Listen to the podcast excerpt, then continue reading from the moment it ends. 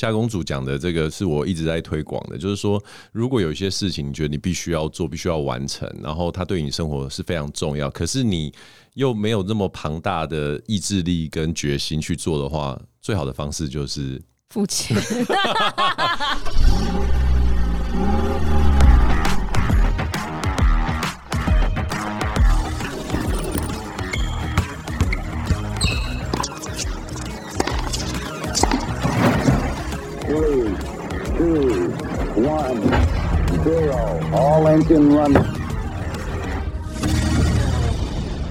Hello，欢迎来到杰森的人生赛道。现在生活忙碌，许多人喜欢利用运动来平衡身心。杰森的人生赛道 Podcast 由我个人主持，将邀请到有运动爱好的创业家或者是领域达人，聊聊自己的创业经验以及领域专长。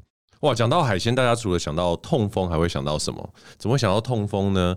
因为吃太多呢，就很容易，嗯，除了身强体壮之外呢，可能会有一些其他的症状。那我们男生呢，除了喜欢吃生蚝啊、虾子啊，或者是龙虾这种又肥又大、肉又多的海鲜之外呢，胡椒虾更是每次去海鲜餐厅必点的一道菜。今天邀请的这一位呢，有“虾界公主”之称，我居然要讲出这样的台词，让我们一起欢迎。段泰国虾第二代负责人，虾虾公主段婉清耶。Hello，大家好，我是虾虾虾公主。那个虾公主，你是不是有付钱请我们制作人写前面这个开场啊？没有哎、欸，大概三包虾吧。对，我跟虾公主的认识其实是蛮蛮巧妙的机缘的哈。呃，说来也不复杂，那个本来虾虾公主算是我的粉丝啦，结果那个你知道这个时间呢，随着这个年代的那个怎么讲流转之后呢，一年河东一年河西，没想到现在虾虾公主已经俨然成为新兴的美食作家。然后我还为了她的书排队让她签名，这样子。你有什么感想，虾虾公主？我只能说长江后浪推前浪啊，我就是被推到的人啊，我被推到前面去了，对，对对，很前面这样。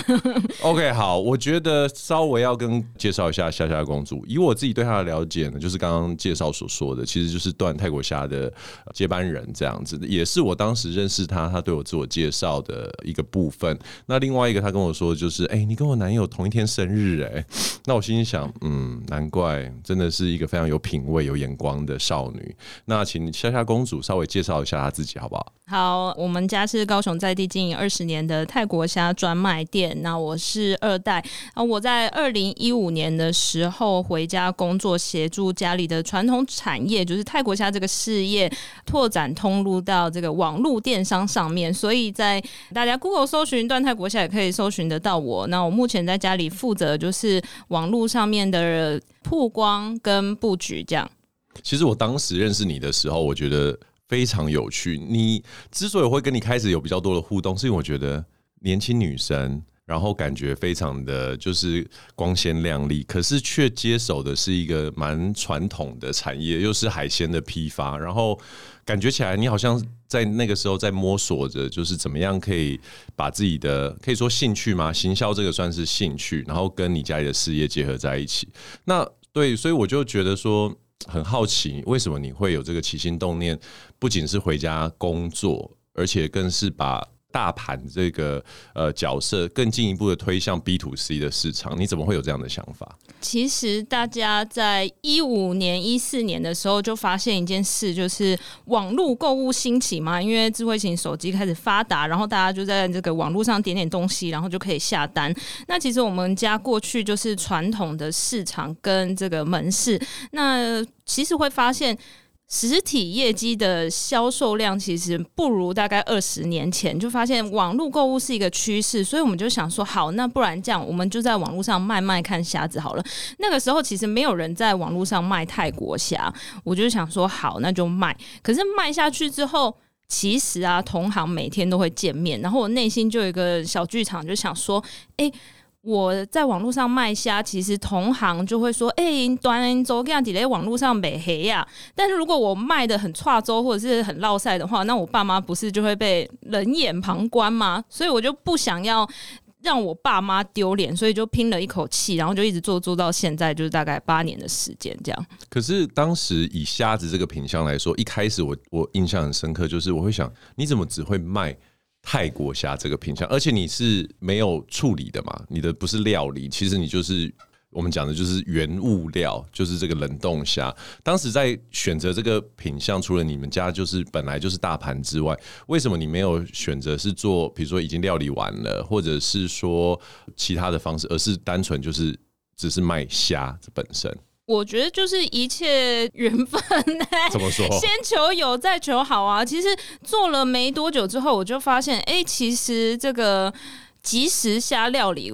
可能是后来的趋势，可是那个时候我跟我妈说，然后我妈就说不要了，人家那个食品厂品质怎么样啊？他这一批打样给你是好的，然后下一批你也不知道，你也没把握，不要做了，我们做这样就好了。哦，所以妈妈的意思意思是说品质。掌握在你们手上的话呢，就是这个原物料，这个虾子最原始的状态是怎么样？你希望用这种方式提供给消费者，而如果是有食品加工厂把它做成料理再卖出去的话，你们就会比较没有办法保证这个品质，是？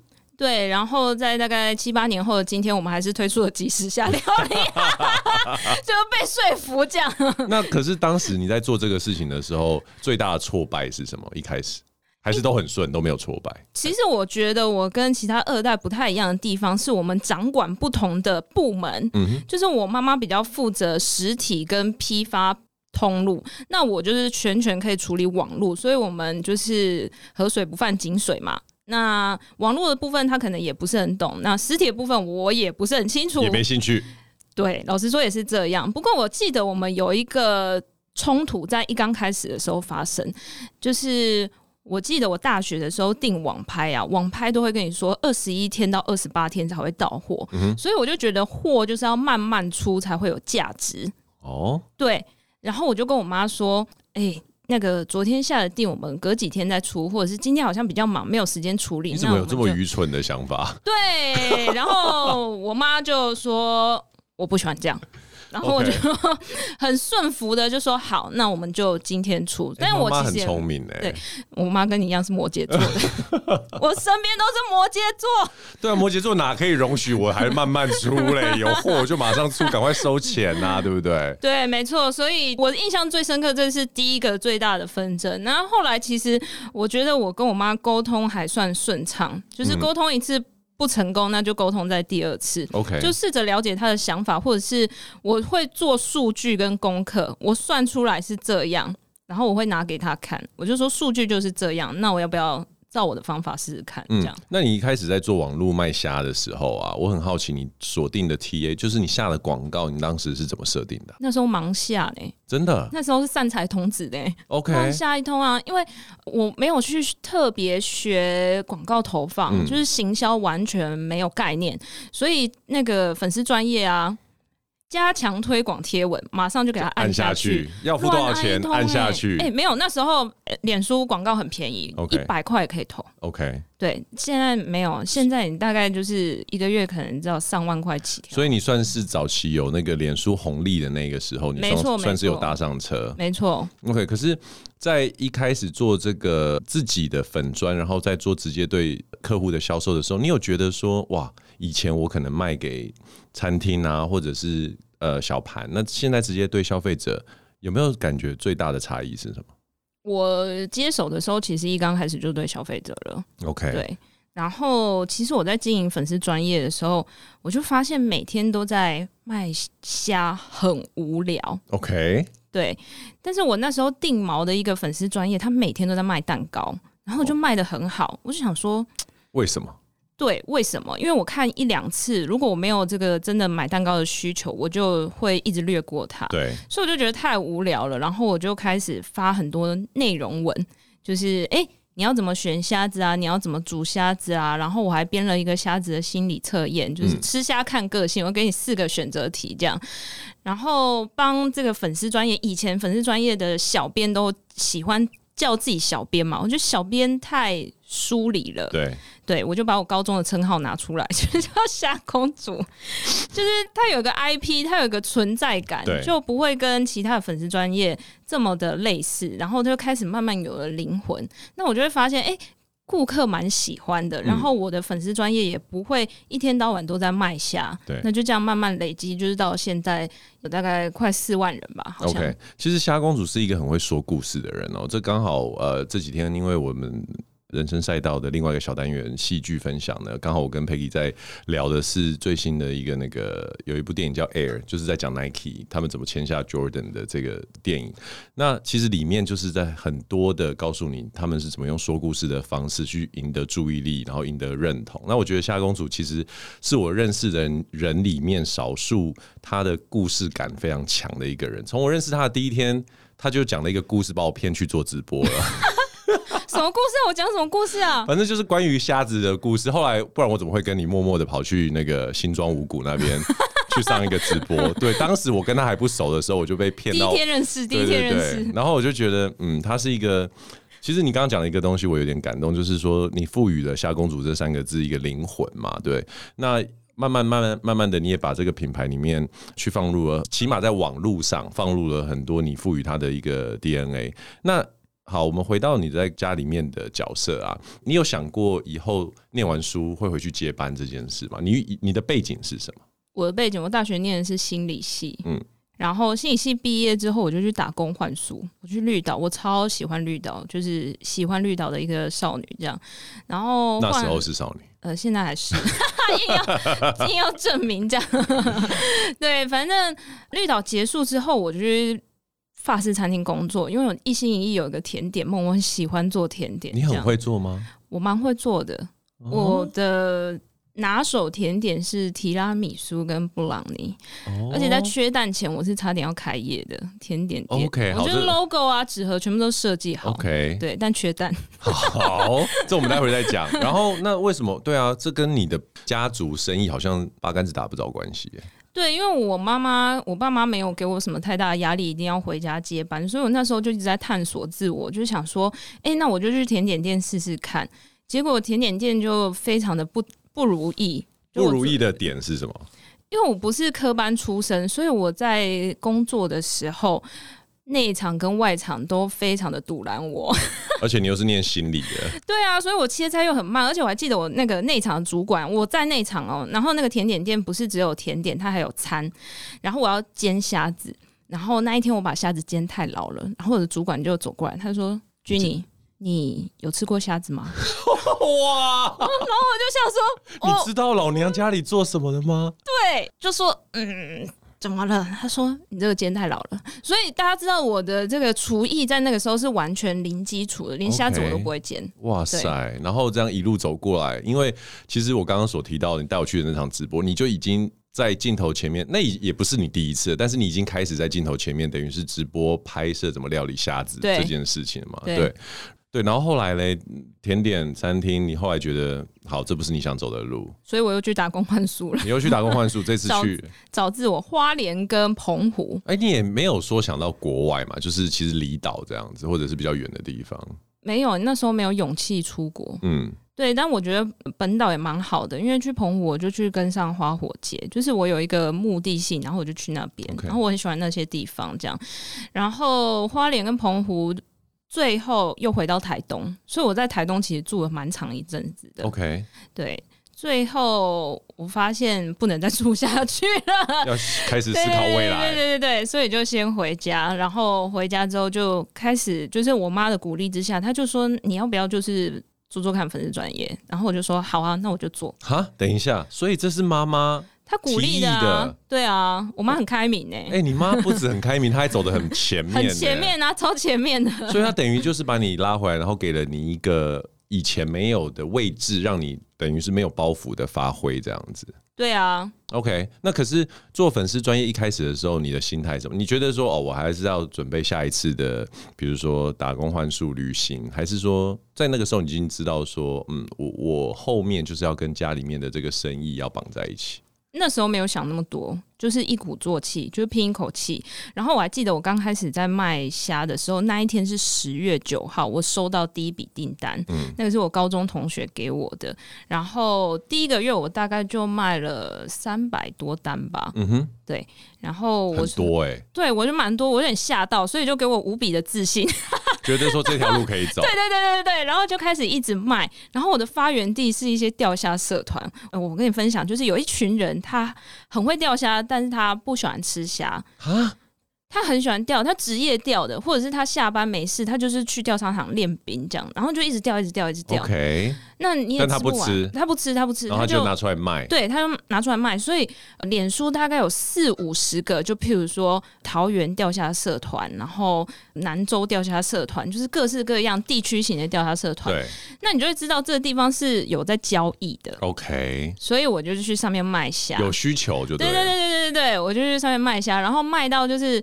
因为加入太多社团啊，被脸书封锁哦，真的 暂停使用权限，大概三五天吧。哎、欸，你讲到一个很有趣的话题，我觉得很多听众也会很好奇，钓虾场的虾子到底能不能吃啊？因为有一种说法就是，他们喂它很多的不知道莫名其妙的东西，就是为了让虾子活得够久嘛，或者是就是我不知道这是是不是是不是可以透露的商业机密？可是可是可不可以跟我们稍微简单讲一下这个东西？好，那我先跟大家科普一下，所有台北啊北部的，甚至到台中的钓虾场的虾，都是来自于屏东，他们都是当天来回，就是南虾北送。当天钓虾场，当天，OK，当天，每天都送吗？每天都送。为什么？因为。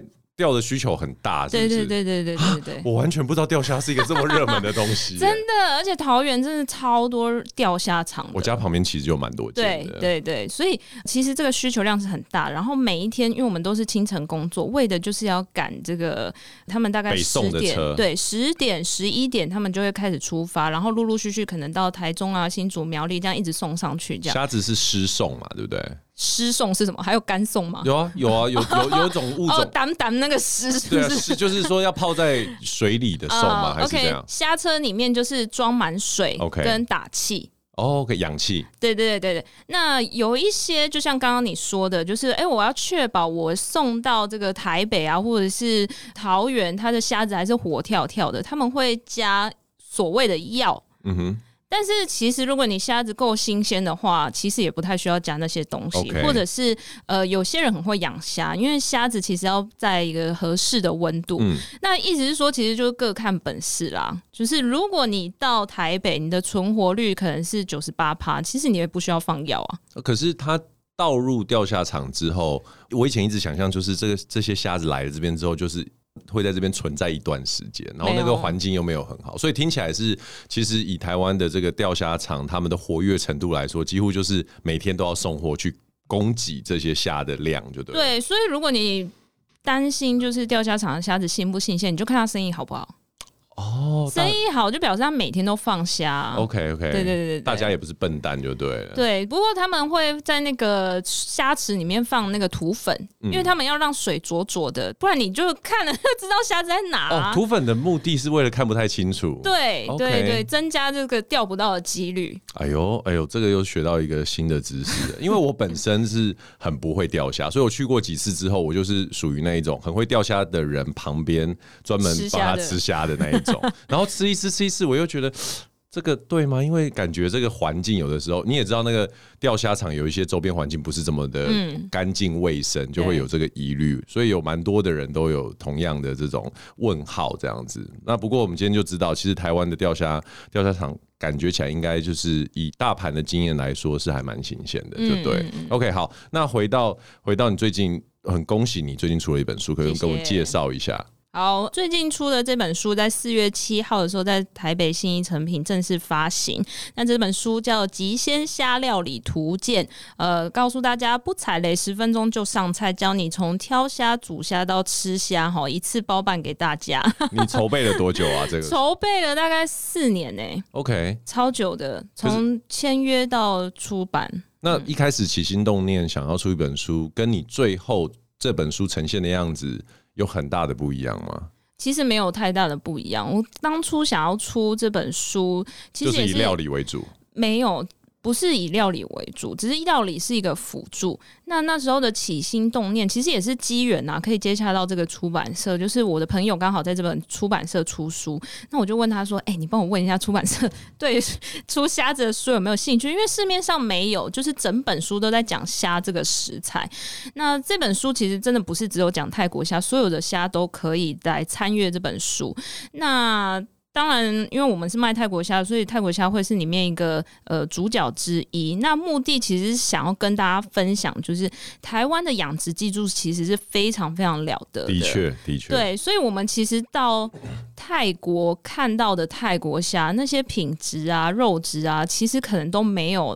台湾的泰国虾要来的优秀，所以我就很希望，就是我们台湾非常优秀的养殖虾都可以被台湾的国人或者是世界看见。所以跟大家分享、跟大家整理这些虾子的知识，是我其实当初要出这本书的起心动念。这样，你看，四年前开始想要做这件事情，然后四年后，其实那一天你在新书发表会的时候，我跟我太太也有到诚品去支持嘛，我也是真的有。走访了一轮，就是他们在出食谱啊，或者是这一些料理相关的书的那个 section，那个真的没有一个在讲，全部都在讲虾子的。对啊，对，所以表示这个市场是非常的稀缺。然后呃，echo 一下你刚刚所讲到台湾的这个养殖业者，其实技术非常的好嘛。那我很好奇，泰国虾，泰国虾听起来感觉一开始品种是从泰国来的，那台湾所吃的泰国虾。是有多少比例是我们台湾养殖的？有多少比例是进口的呢？哦，台湾吃的泰国虾有九成都是 台湾养的。OK，台湾很少进口泰国虾。那所以国外的泰国虾几乎在台湾是没有什么生存空间。没有。哦，OK，那你说台湾的养殖业者？大部分都是分布在哪边比较多啊？屏东，也都是屏东。OK，所以也就是在南部。然后你，所以你们等于是以南部作为一个据点，向全台湾去做发送这样子。是啊，是啊，是啊，就是有点像那种果菜市场。OK，然后在屏东会有这个虾的批发市场，然后会有三个很像加水站的地方。对，然后会把水加到那个虾车里面，嗯、然后就开始南虾北送这样。OK，对，所以真的同行每天都会见面。那如果你现在已经开始出了这种料理的书之外，你有想过开始开料理虾的餐厅，然后甚至把它做成一个品牌这样子的一个？所有人都在劝阻我。哦，你想做，但是大家都说不要，是不是？对，他说哦，开餐厅很花钱的人很难起大，说一大堆 murmur 出来。但听起来你想做？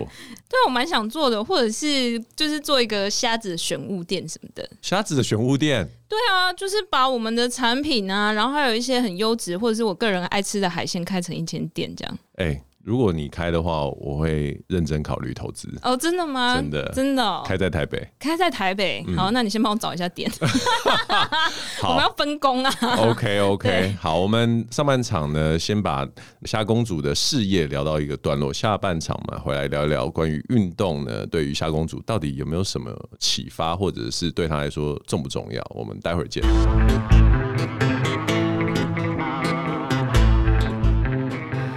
好，我是虾虾虾公主。我觉得运动是逃离世界的烦忧。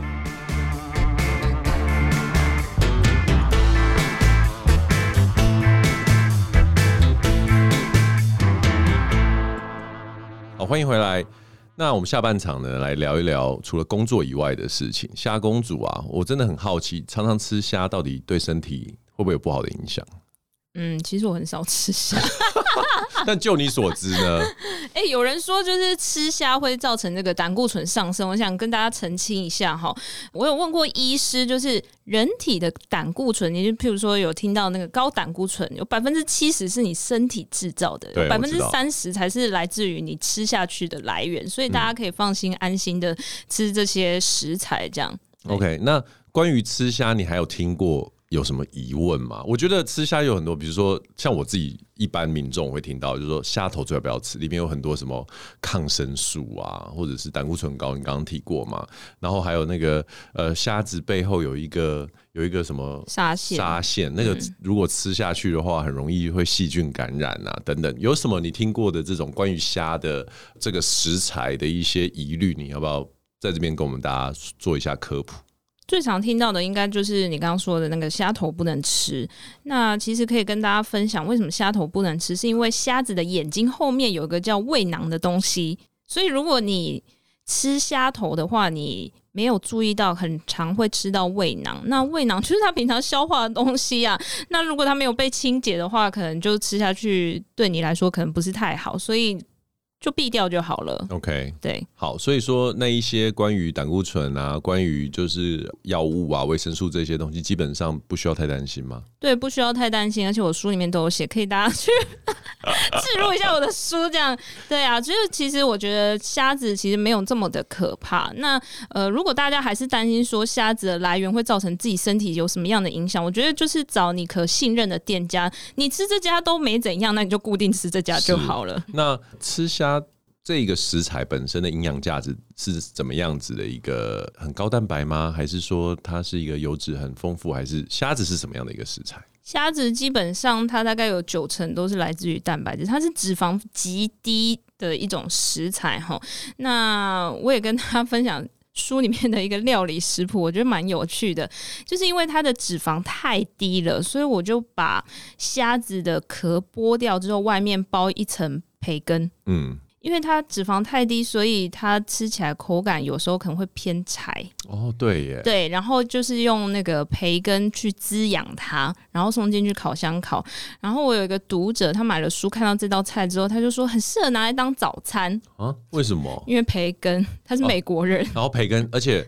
不，如果不吃蛋或对蛋过敏的话，可以用虾子替代那个蛋白质的。对，或者现在没有蛋的时候。OK，哎呦，虾子是可以取代蛋的吗？是可以的吗？是可以啊，可以啊，只是它营养成分不太一样。OK，对对对，但它是一个很好的蛋白质来源，就是了。OK，好，讲了这么多吃的，那我们来讲运动。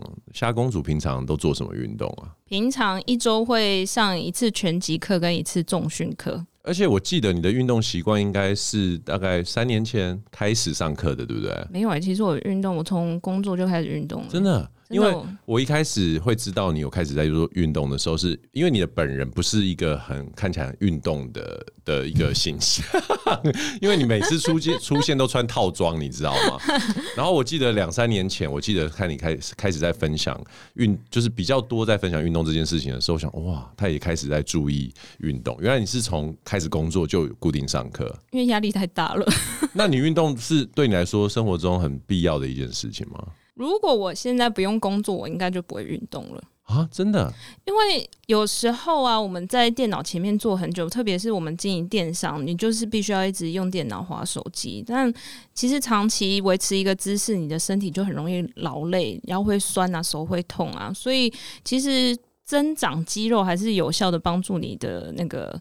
背部酸痛的环节，对，所以即便再忙，我其实都不会把我的运动排开。哇，这个虽然讲的非常有道理，可是我觉得会这样想的人真的不是很多。那怎么样？你会是从什么样的因缘机会，你开始有这样子的观念，知道说哦，我要运动，其实是一个有点像是你的止痛药的概念吗？为什么你会有这样的观念？我还记得我刚开始回家工作的时候啊，逢年过节，就中秋跟过年前，我们的货量都比较大嘛。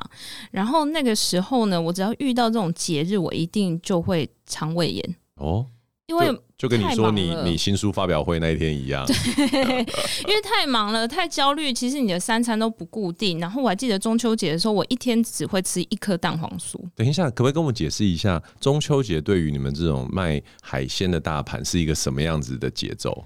中秋节烤肉，泰国虾就是刚需啊！你烤很多肉之外，你一定要有些海鲜嘛。那有一派的客人会说：“哎呦，中秋节烤那个白虾都是很小啊什么的，你一定要烤泰国虾，很大只很肥啊才会香什么的。”所以，呃，泰国虾在中秋节是最旺最旺的时候。OK，所以出货大概前后几天就会，哎、欸，应该说前面多久就开始有一个很强大的出货需求？大概前一个月。啊，所以你会有一个月的时间都处于一个蛮高压的状态，非常高压。嗯，对，因为客人会开始就说：“哎、欸，我可不可以先预定什么时候到什么的？”嗯、然后比如说中秋节是十月一号好了，他就会说：“那我可不可以九月二十八号到？”然后我就想说：“不要为难黑猫。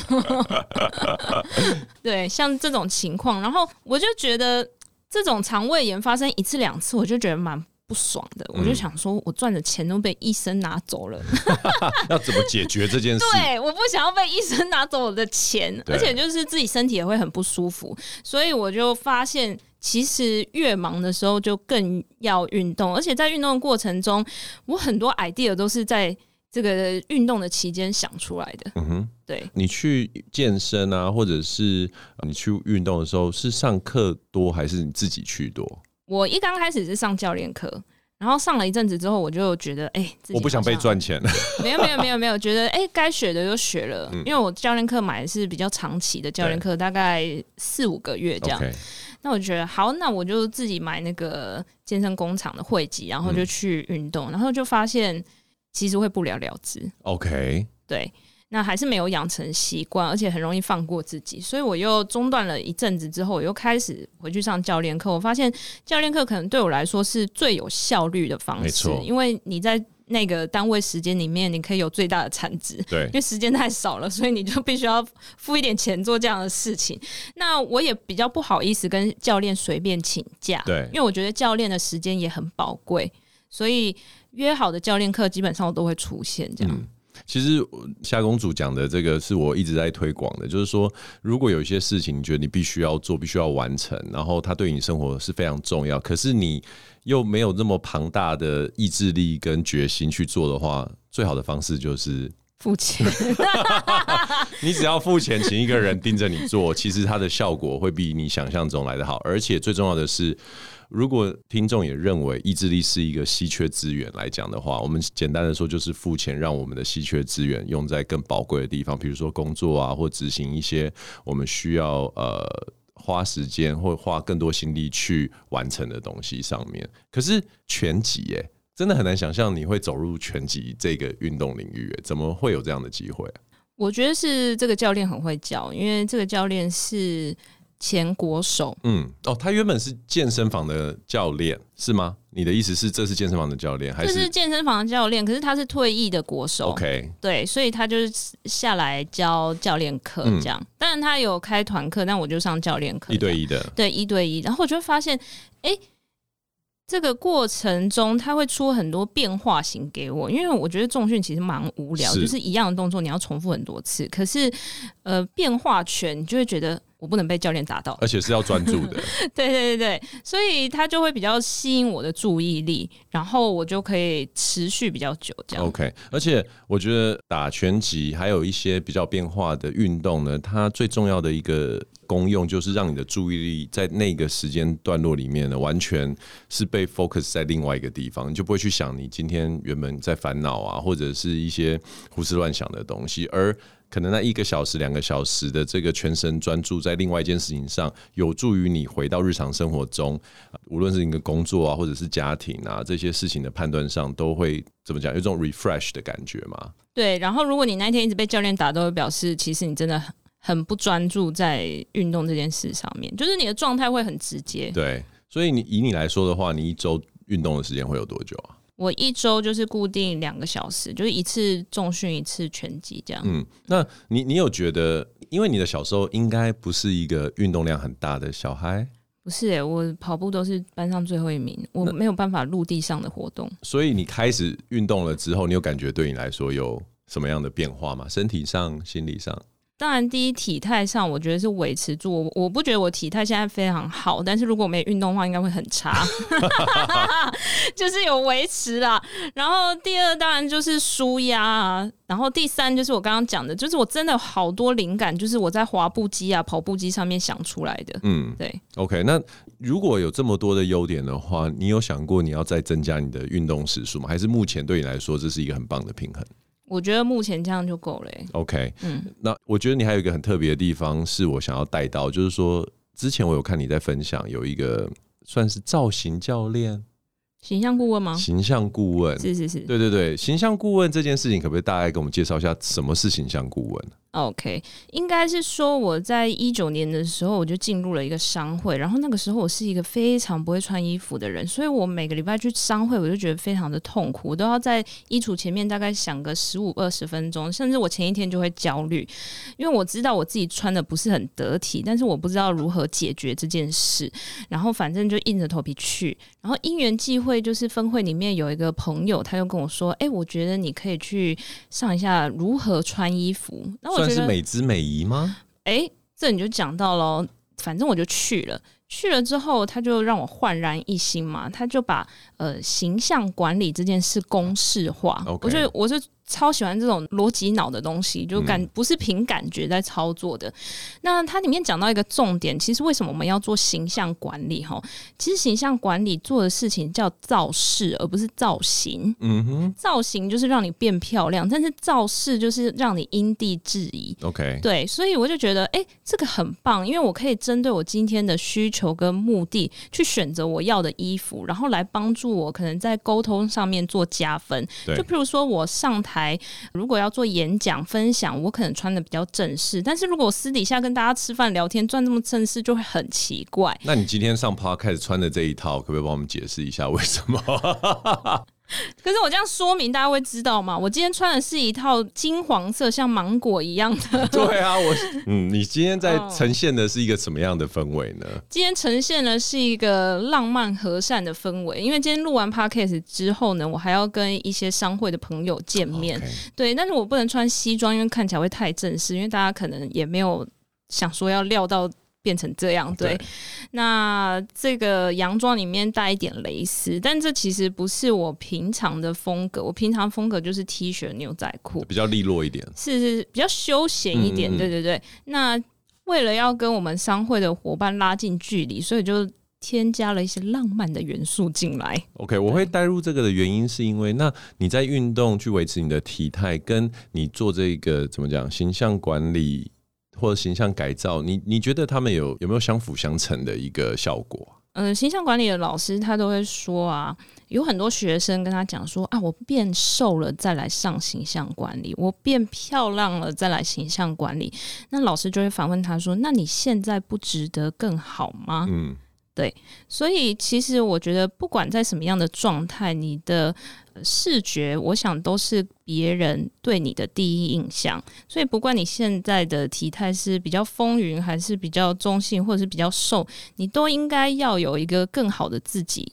去被呈现出来，对对，所以我想这个就是相辅相成。当然，如果你有比较好的体态，你可能选择衣服上面可以比较多元，嗯、但不代表你体态不好不能做这件事。那你讲到体态好或不好的时候啊，我就会很好奇啊。以女生来说，其实上过节目的蛮多女来宾，我都会问这个问题，就是说你会有所谓的身形焦虑或体态焦虑这样子的状况吗？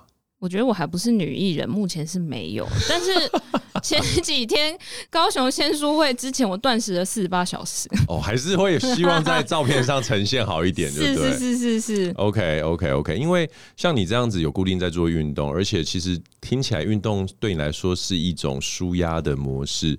我觉得它并没有非常强烈的，就是说哦，你一定有特定某种体型或者是某一个样子，对你来说，它在感受跟心灵。意义比较大一点嘛，对不对？那你接下来会想要尝试什么新的运动吗？或者是你接触，比如说商会啊，或者是朋友这么多了之后，一定会很多人说：“哎、欸，来，我带你去做什么？我带你去，要不要来尝试什么东西？有没有什么是你下一步想要做的？”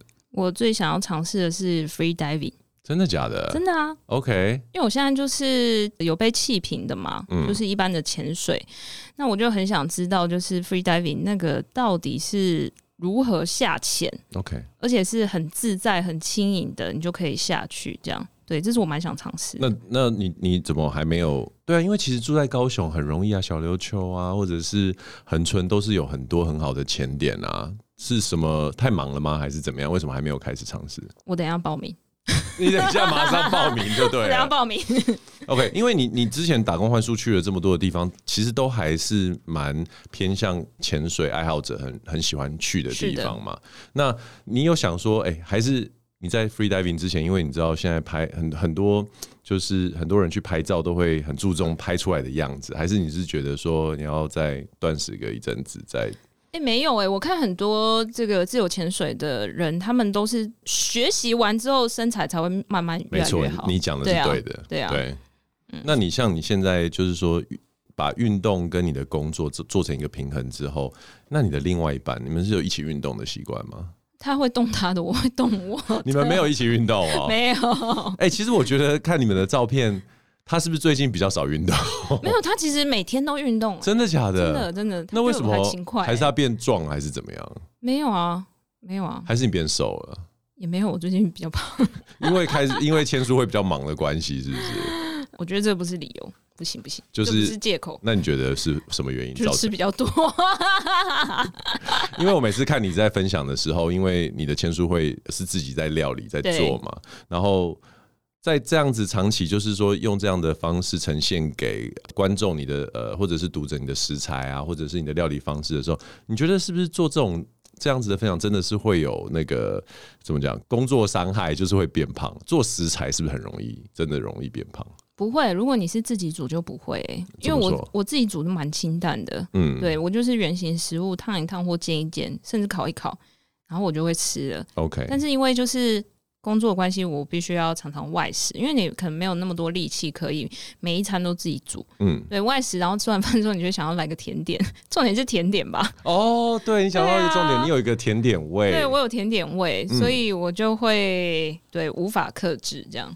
那呃，下半场最后，我很想要请你跟很多也许正在跟你做一样的，比如说在做网络生意的啊，或者是要很常常跟消费者直接沟通的人，来讲一下说，运动到底对于这样子的一个生活形态最大的帮助，对你来说是什么？我觉得运动对我来说最大的帮助就是逃离这个烦忧的世界，在那一个小时或两个小时之内，没错。所以说，其实网络上一定会有很多。正面的也相对的来说有很多负面的东西会进来吗？像你的比如说粉砖啊，或者是你的你经营的品牌，会有遇到这样的情况吗？呃，或多或少一定会有遇到，但是那我觉得是少数，只是自己给自己的期许会不会到位？我觉得通常都是我自己给自己的压力比较大。OK，像怎么样的压力？嗯，你一定要做到全台第一，还是怎么什么哪方面的压力？我觉得像这本书确实就是啊，因为我们是第一本出这个书的人嘛。那其实时间上我也会希望可以越早可以完成这件事越好。那是这是第一个。那以签书会当天来说啊，我就希望所有事情都是到位，就譬如说我们有邀请平面摄影师、动态摄影师，然后他们的站位什么的，就是都要 handle。我们希望就是让这件事的效益可以发挥到最好啦。对，所以我们就希望各个环节都可以完美，所以我就觉得我当天的团队都非常的顶尖。这样，我蛮希望接下来你可以再出一本，也许没有这么厚的书，可是有一本专门给健身的人、运动的人的一个食谱。因为我相信，对于自己来说，你对运动有概念，然后你对营养有概念，而且对对这个食材你又非常的了解，再加上你又说虾子是一个很好的蛋白质来源，感觉起来这应该会是蛮好的组合。那我可以邀请你来写一半，可以没有问题，我可以 当。我可以当那个怎么讲，实际的使用跟操作者这样子。这样我不是就每天要去你家煮饭给你吃？我老婆在外面，对，我怕她会不高兴。没问题，而且反正你出的时候，我可以让我老婆跟你学一下怎么做虾子的料理，这样子。好棒哦，太棒了。对啊，好，谢谢虾公主来上我们杰森的人生赛道。那我希望未来有机会呢，还可以看到更多你的著作，还有你新的书，甚至如果你有新的节目，也欢迎邀请我们上节目哦。耶，谢谢。谢谢 Jason，好，我们下次见喽，拜拜，拜拜。